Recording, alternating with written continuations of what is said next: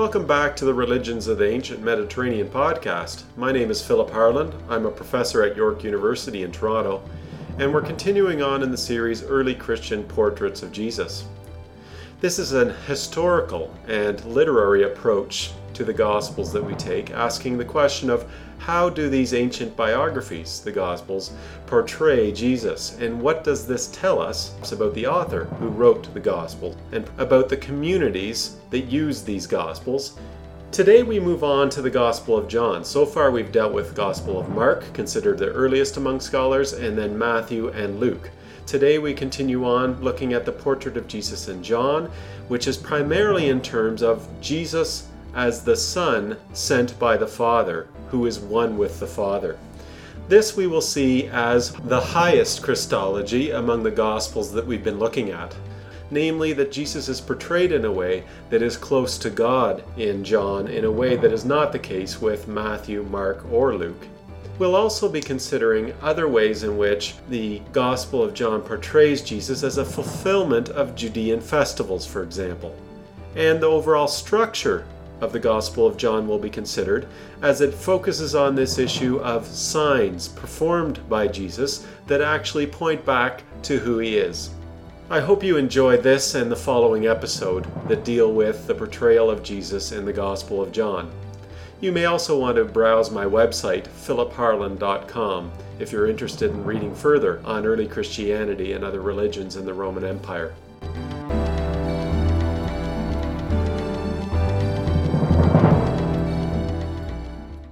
Couple of my main points today ha- relate to, first of all, the degree to which the Gospel of John differs from the Synoptic Gospels. It differs from them in terms of content, and we'll get into the details of that, but it also differs significantly from them in the portrayal of Jesus. There's some commonalities between the Synoptics and John and how Jesus is portrayed, but there's also far more differences in how Jesus is portrayed. And one of those differences is that the Gospel of John has the highest Christology of the Gospels that ended up in the New Testament. Christology relates to just words about Jesus or ideas about Jesus. And so when we say a writing has a high Christology, we're saying the ideas about Jesus in the Gospel of John place Jesus closer to God than any of the other Gospels. This relates to the other main point of today, namely what Jesus is portrayed as. He's portrayed as the self expression and Son of the Father. Now, we've already come across Gospels that talk about Jesus being the Son of God. Gospel Mark, that became a source for both Luke and Matthew, and therefore they all have it, has Jesus with the title Son of God. But the way in which the Gospel of John portrays Jesus as the Son is more developed and more focused on his status and as the representative of the Father, the Son as the emissary of the Father who sent him. Therefore, the Son can fully represent the Father. And so, this way in which the Son Father connection is developed is not characteristic of the other Gospels, even though the Son of God title is there. That's the focus of all of the Gospel of John almost. This idea of the Son sent by the Father, who therefore fully represents the Father. To see the Son is to see the Father. To hear the Son is to hear the Father. To recognize the Son is to recognize the Father. To accept the Son is to accept the Father. This whole line of reasoning in the Gospel of John is very prevalent.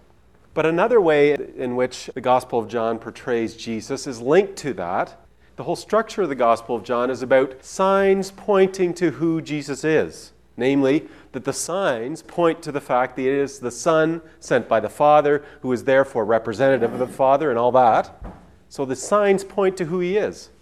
But built into some of these signs are Jesus portrayed as fulfillment of Judean festivals, of Jewish festivals there's a commonality between the Gospel of John and some of the other Gospels in the sense that Jesus is seen as a fulfillment of Judaism, but in a different way here. It's a different tack on it, a different angle on that idea of Jesus being a fulfillment.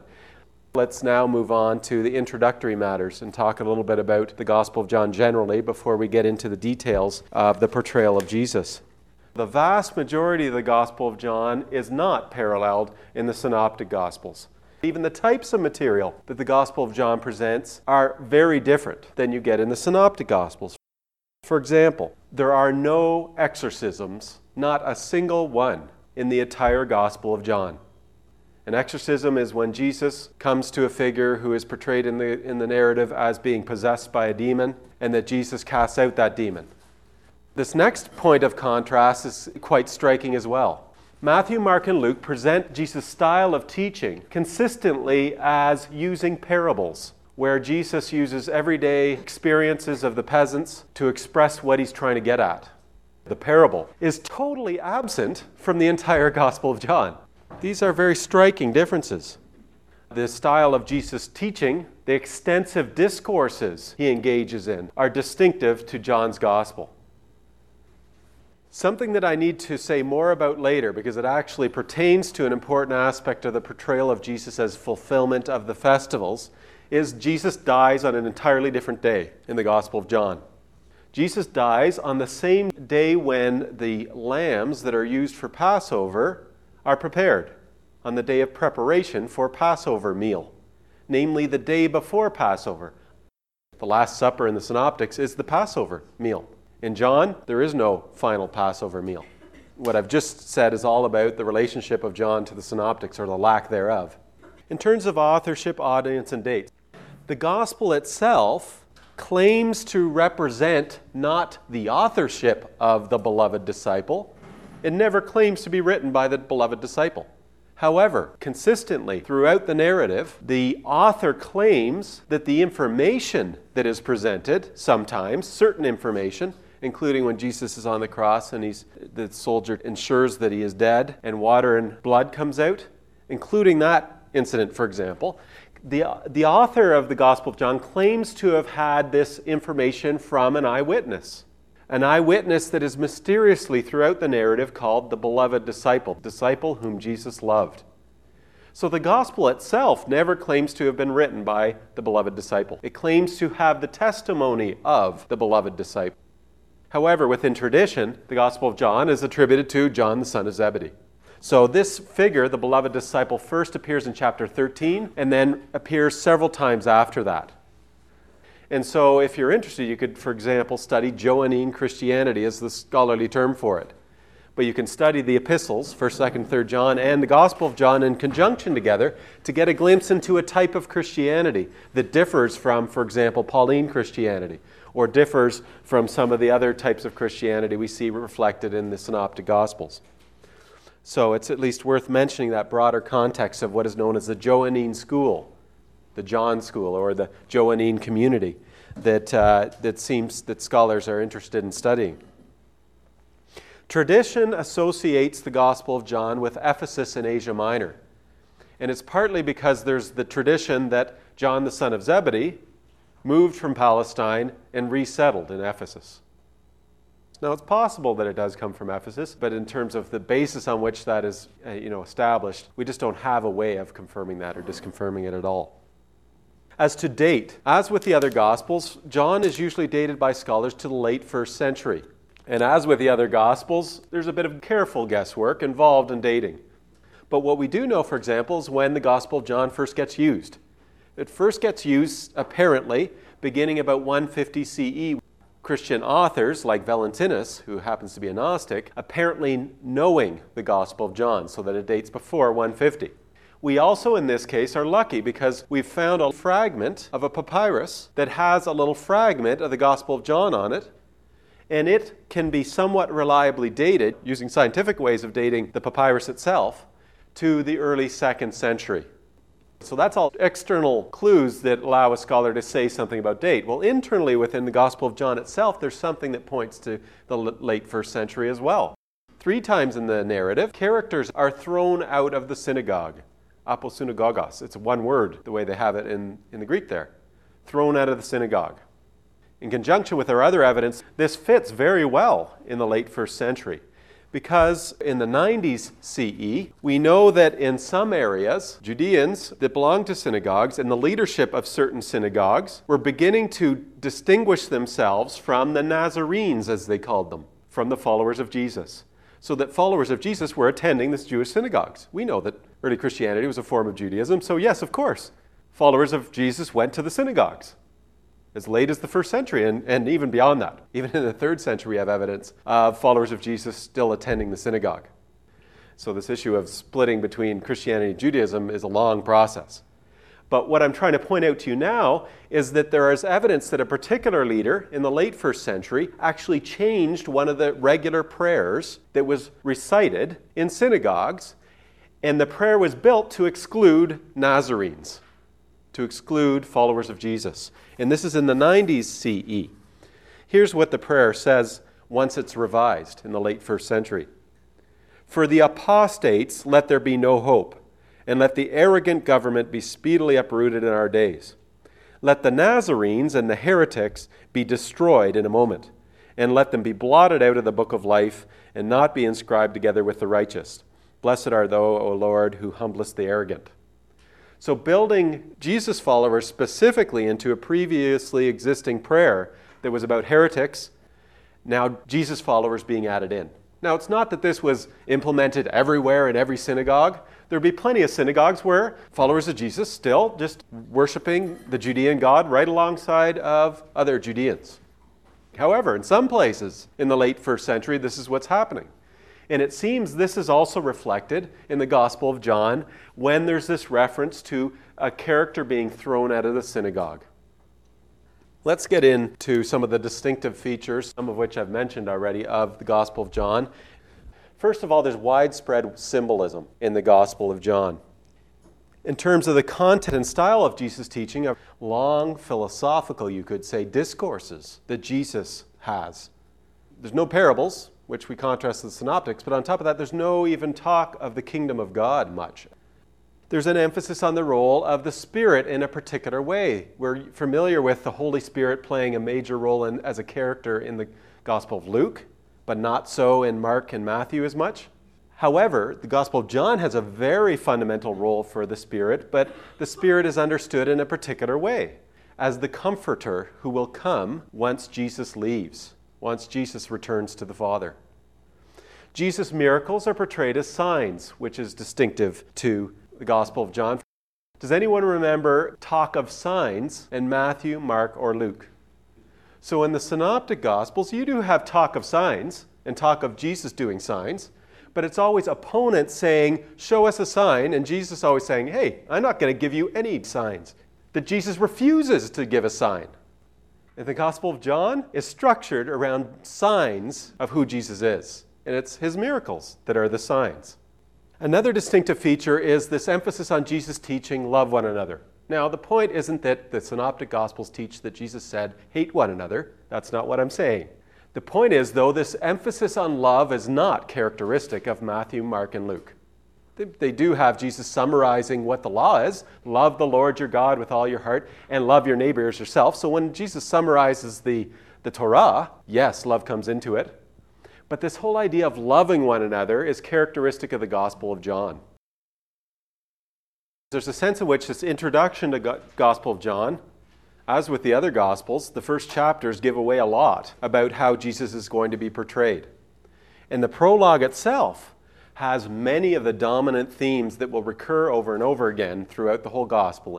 First of all, right off the bat, we have a very high Christology in the portrayal of Jesus because it begins with In the beginning was the Logos, and the Logos was with God, and the Logos was God.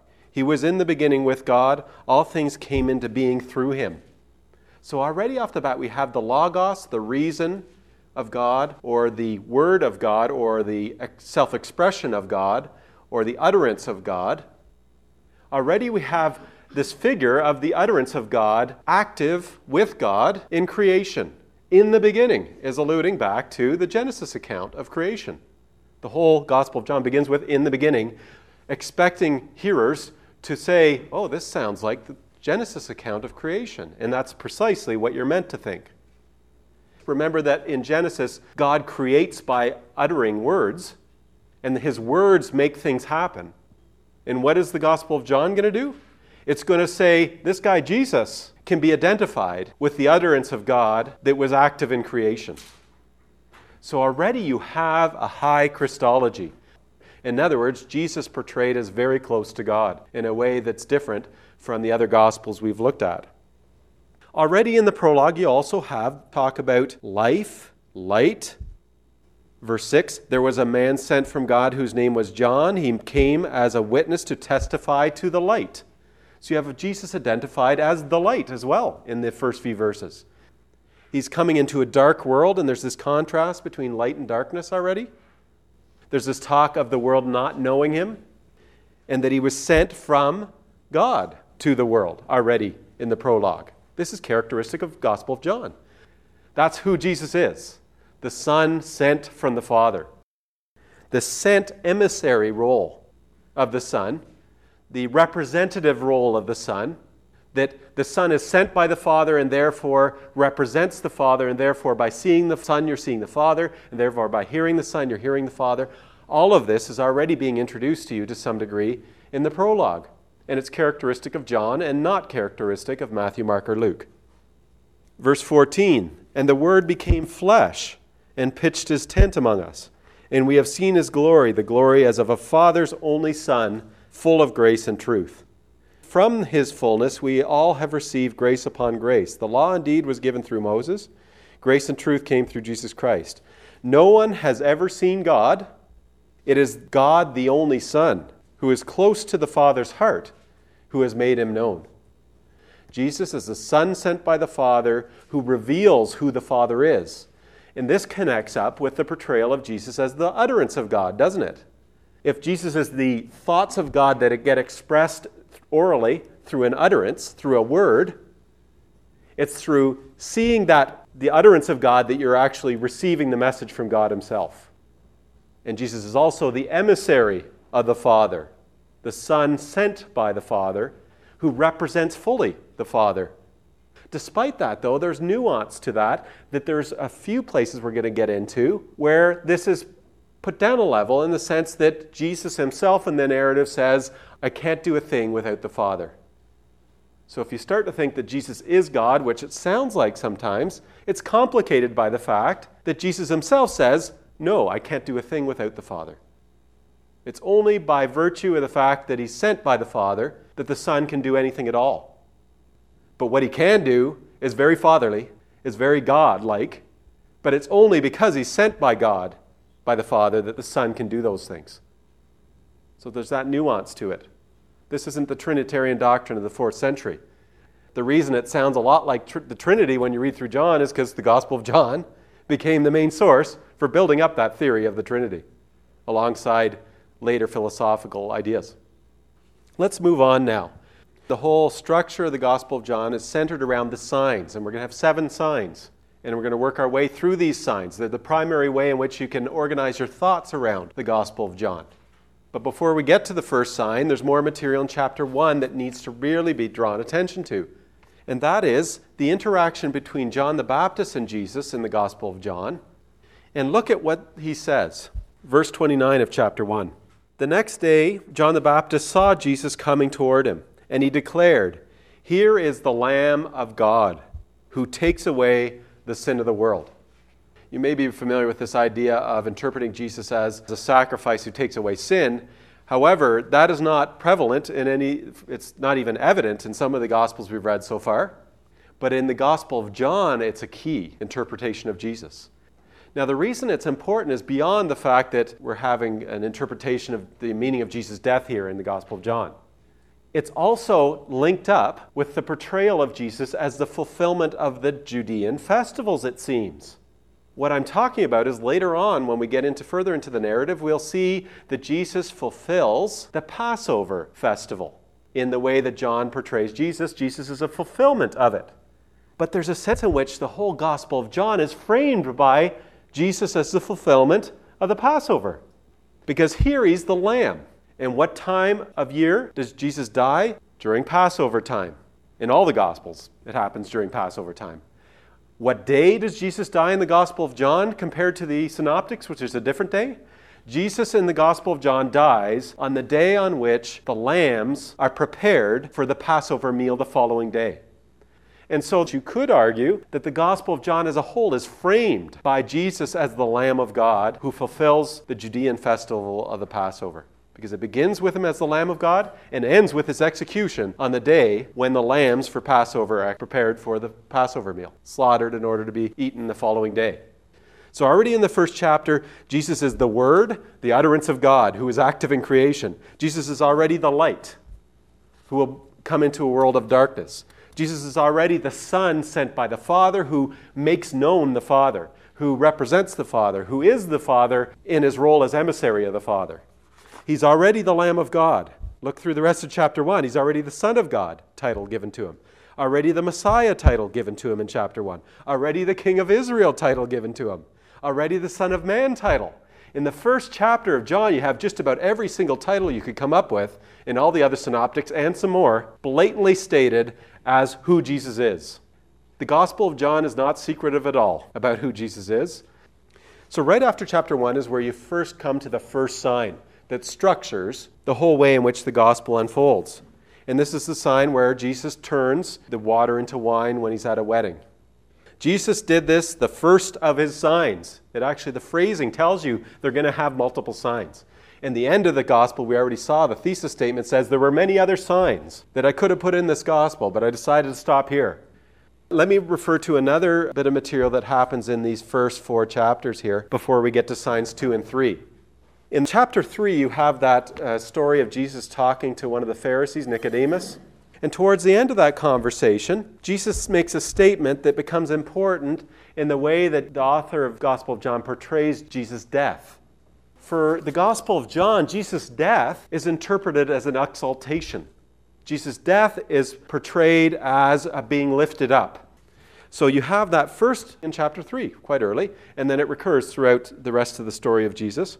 Very truly, I tell you, I'm in verse 11 of chapter 3, we speak of what we know and testify to what we have seen, yet you do not receive our testimony. Jesus is saying this. If I have told you about earthly things and you do not believe, how can you believe if I tell you about heavenly things? No one has ascended into heaven except the one who descended from heaven. Ascent and descent, very important to the overall portrayal of Jesus in Gospel John the ascent and descent, and it's related to the portrayal of Jesus as identified with the utterance of God in creation that we've already mentioned.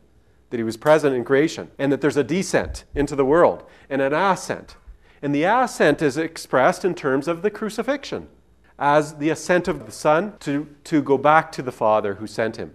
And that's what we have here. No one has ascended into heaven except the one who descended from heaven, the Son of Man. And just as Moses lifted up the serpent in the wilderness, so must the Son of Man be lifted up that whoever believes in him may have eternal life. So, this idea of the death of Jesus being a lifting up, and that the lifting up is for sin, we have already seen that the execution of Jesus is interpreted as a sacrifice for sin in John, but it's also a glorious exaltation of Jesus, the lifting up. Let's move on to some more of the signs. Signs 2 and 3 take place in chapter 4 and chapter 5. Sign two is the healing of the official son, and then sign three is the healing of the sick man at the pool. And then you have some more of the discourses. What you'll find the pattern in John's gospel is this Jesus does a sign, he then goes on and discourses a whole long time. So you have these two signs, and then you have a discourse by Jesus. And this first somewhat extensive discourse of Jesus delves us further into the portrayal of Jesus as the Son sent by the Father, and I want to draw attention to some characteristics of it. Take a look at chapter 5, verses 16 and following, where Jesus has performed the two signs, and now there's a reaction to the signs he's performed. And some of the Judeans that are there are objecting to what he's doing. Therefore, the Judeans started persecuting Jesus because he was doing such things on the Sabbath. But Jesus answered them, My Father is still working, and I also am working. So, this idea of the Son being the emissary of the Father, and the Father's God, and that the emissary of the Father, the Son, can do what God can do, does the work of God, including these signs that are pointing to who He is, namely the Son sent by the Father. It's also perhaps alluding back to the prologue, where we had the depiction of the utterance of God as active in working in creation and actually working to create the world. And here, Jesus portrayed as the Son who is still working that creative power of God. What I just interpreted out of that statement about working is how the characters in the narrative interpret it. For this reason, the Judeans were seeking all the more to kill him, because he was not only breaking the Sabbath, but was also calling God his own Father, thereby making himself equal to God. So there's that statement of claims of equality with God. And it's because he is the Son sent by the Father and represents the Father that he is the Father present as his emissary. But there's going to be things that balance that out. Take a look at verse 30 of the exact same chapter. Jesus says this I can do nothing on my own. It's only in his role as the Son sent by the Father, as the emissary of the Father, who therefore represents the Father. It's only in that role that Jesus is equal with God. In other respects, he can't do anything without the Father in the way that is portrayed here. So it's a bit nuanced and hard to figure out this issue of the Christology of Gospel of John. The dialogue goes on here at this point to talk about the Son who has been sent by the Father giving life to whoever he wishes. Let's move on to another one of the signs now. Sign number four, the feeding of the 5,000, takes place in chapter 6. This is the first place where one of the signs that Jesus performs is interpreted in conjunction with Jesus being the fulfillment of Judean festivals, of Jewish festivals. And there's a clear link between the type of sign and the way in which Jesus is a fulfillment of a particular festival.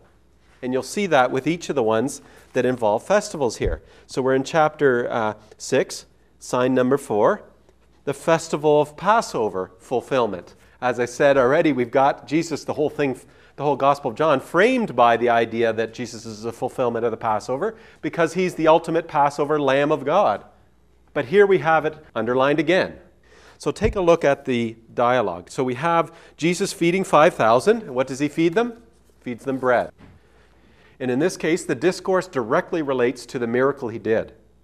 What does Jesus say he is? Verses 35 and following. I am the bread of life. He's just fed people, 5,000 people, with bread. And then his discourse, extensive discourse, is about, I am the bread of life. What is he comparing himself to here? It's not only that, yeah, I'm the bread, but how does this relate to Passover and how does Jesus talk about it? He talks about himself being the bread from heaven. Where do you come across ideas of bread from heaven? In the story in Exodus about the Israelites journeying through the desert, and the way they're kept alive is bread from heaven. And Jesus is interpreting himself as the equivalent of the manna from heaven in the Exodus story.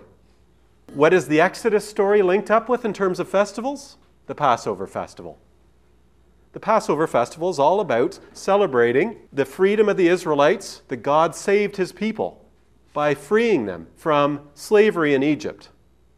And so the whole Exodus story, in a way, comes up in connection with the Passover festival. Let's look at the next festival, which doesn't happen in conjunction with a sign. This one's in chapters 7 to 8, where we have another case of Jesus as the fulfillment of a Judean festival. The Festival of Tabernacles, or Festival of Booths, tents, takes place in the fall. There's two components of the festival that are particularly important for you to know about in order to understand how John, the author of John's Gospel, is deliberately portraying Jesus as the fulfillment of another festival. Namely, that there is drawing of water on each of seven days during the Festival of Tabernacles. And there's a use of lamps and light that is integral to the Festival of Tabernacles. Lo and behold, what is Jesus' discourse about? He is interacting with people at the festival and then he has a discourse about what? Verses 37 and following of chapter 7. On the last day of the festival, the great day, while Jesus was standing there, he cried out, Let anyone who is thirsty come to me, and let the one who believes in me drink. I'm the water that brings life, basically, is what you have here. What do you have as the next aspect of his discourse? I am the light of the world. Verses 12 and following of chapter 8. Whoever follows me will never walk in darkness, but will have the light of life. We already knew that as a theme right from the prologue, right? The idea of Jesus as the light in, who comes to the darkness. But here it's in conjunction with the Tabernacles festival that has light as one of its main aspects. That Jesus is being portrayed as the fulfillment of a festival once again. That concludes this episode. I hope you'll come again. In the meantime, you can browse my website at philipharland.com. I like early Christianity. The introductory music for this second series in the podcast is my own remix of portions of What You Are from the album Without Zero by Joi. This is copyright 2007 Real World Records, and it's used with permission under a Creative Commons type license.